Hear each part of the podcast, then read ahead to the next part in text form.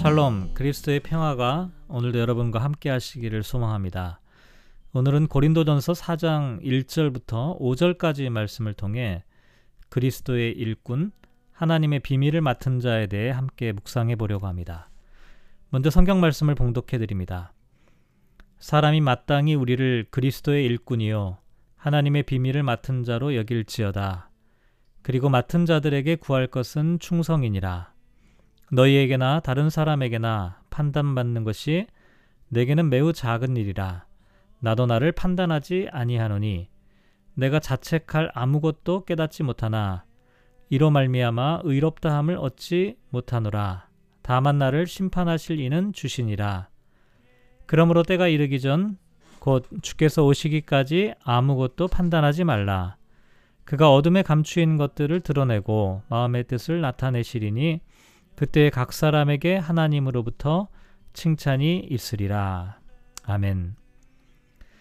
사도 바울은 앞서 고린도전서 3장에서 고린도 교회가 분파로 분열하게 된 이유에 대해 설명하면서 교회를 섬기는 사람들이 하나님 앞에서 사역자들이면서 동시에 동역자들이다 이렇게 말했습니다. 그리고 고린도 교회 성도들이 하나님의 성전이고 바울이나 아볼로나 게바나 세계나 생명이나 사망이나 지금 것이나 장래 것이나 다 너희의 것이다 이렇게 말하였는데요. 이것은 고린도 교회 성도들이 뛰어난 몇몇 지도자들에게 속한 것이 아니라 거꾸로 이들이 고린도 교회에 속하였다는 사실을 나타내는 것이었습니다. 이제 고린도전서 4장으로 넘어오게 되면 바울은 성도들과 교회의 지도자들이 서로를 어떻게 대해야 하는지에 대해 말하고 있는데요. 먼저 성도들은 교회 지도자들을 그리스도의 일꾼이요 하나님의 비밀을 맡은 자로 여겨야 한다라고 말합니다.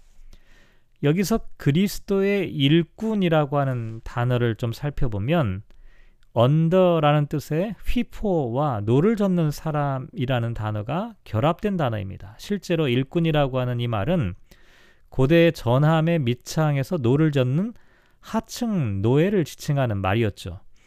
그러다가 점차 누군가에게 종속되어 시중을 드는 사람으로 사용되어지게 되었는데요. 사도 바울은 이 단어를 사용해서 그리스도에게 종속된 사람, 그분의 시중을 드는 사람이라는 의미로 일꾼이라는 단어를 사용하게 된 거죠.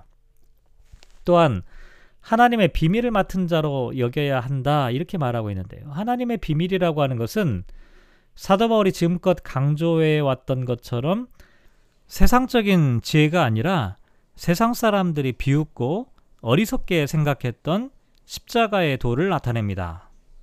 그리고 맡은 자는 한 집안의 행정과 재정을 맡아 관리하는 청지기를 뜻하죠. 그래서 교회 지도자는 하나님의 비밀인 십자가의 도를 지키고 관리하는 청지기와 같다라고 하는 것입니다. 결국 교회를 섬기는 사람들은 한편으로는 가장 밑바닥에서 노를 젓는 사람처럼 오직 하나님께만 종속되어 하나님만을 섬기는 종과 같은 사람이면서 동시에 하나님의 비밀을 맡았다는 점에서 존귀하게 여김을 받는 청지기다 이렇게 말할 수가 있죠. 바울이 이와 같은 두 가지 측면을 모두 언급하는 이유가 있는데요. 어느 한쪽으로 치우치지 않고 균형을 잡도록 하려는 의도가 있습니다. 다시 말해서 종이라는 측면만 강조하게 되면 하나님의 비밀을 맡은 청직이라고 하는 권위가 약해지게 되고요. 하나님의 비밀을 맡은 청직이라는 점을 지나치게 강조하게 되면 고린도 교회처럼 분파가 일어나거나 인간적인 지도를 맹, 지도자를 맹종하는 잘못을 범할 수 있기 때문에 에, 종이면서 동시에 청직이다 이렇게 말하고 있는 것이죠.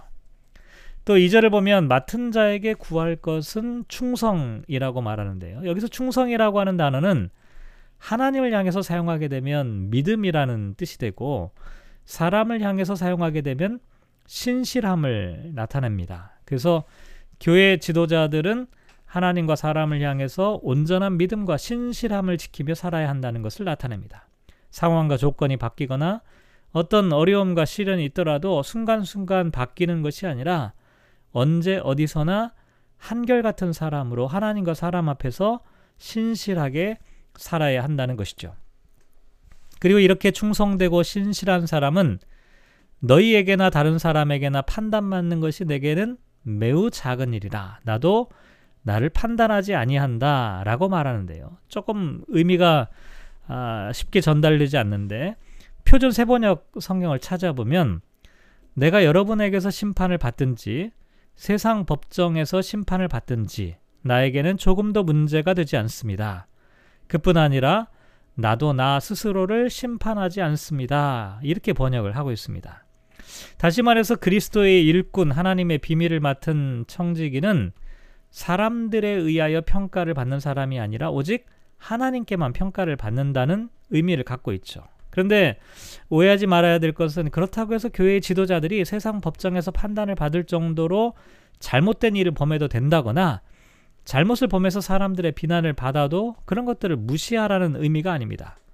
오히려 바울은 사절에 보면 스스로 내가 자책할 아무것도 깨닫지 못한다라고 말합니다. 이것은 양심에 거리끼는 일이 하나도 없다는 것이죠. 자, 그런데 바울은 이렇게 아무런 잘못도 저지르지 않았고 또 그래서 부끄러워할 만한 일도 없었지만 이로 말미암아 의롭다함을 얻지 못하노라 다만 나를 심판하실 이는 주시니라라고 말합니다. 자신이 도덕적이고 선행을 베풀고 삶이 아무리 뛰어나다고 하더라도 그것으로 구원을 받는 것이 아니기 때문에 그런 것을 자랑할 필요가 없다는 것이죠. 그러면서 동시에 사람들의 평가에 연연하지 않겠다. 오직 하나님의 심판을 받겠다라고 말합니다. 그러면서 5절에 보면 그러므로 때가 이르기 전 곧 주께서 오시기까지 아무것도 판단하지 말라. 그가 어둠에 감추인 것들을 드러내고 마음의 뜻을 나타내시리니 그때 각 사람에게 하나님으로부터 칭찬이 있으리라 라고 말하고 있습니다. 교회를 섬기는 지도자들은 무엇보다도 하나님의 평가, 하나님의 칭찬을 가장 소중하고 가치 있는 것으로 받아들여야 한다는 것입니다. 오늘 말씀을 통해 성도들이 교회 지도자를 향해 그리고 교회 지도자가 성도들을 향해 마땅히 품어야 할 생각에 대해 생각해 보았는데요. 교회 지도자들은 자신이 일꾼이라는 사실을 잊지 말아야 합니다. 반면 성도들은 교회 지도자가 하나님의 비밀을 맡은 청직이라는 사실을 또 잊지 말아야 하고요. 성도들은 교회 지도자를 함부로 판단하지 말아야 하고 교회 지도자들은 충성된 삶을 살아야 합니다. 사람들의 비유를 맞추거나 사람들의 평가와 칭찬에 연연하지 않고 오직 하나님의 평가와 칭찬을 가장 소중하게 생각할 줄 알아야 합니다. 그래야 하나님의 집, 하나님의 교회, 하나님의 성도가 인간의 지혜를 따라 분열되지 않고 그리스도 예수의 십자가를 중심으로 하나가 될 수 있는 것입니다. 오늘 말씀을 묵상하며 이렇게 기도하면 어떨까요?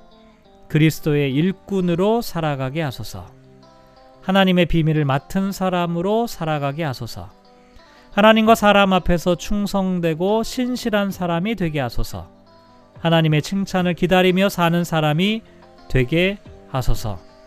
오늘 하루 저와 여러분이 그리스도의 일꾼으로 하나님의 비밀을 맡은 자로 충성된 삶을 살아가시기를 축복합니다.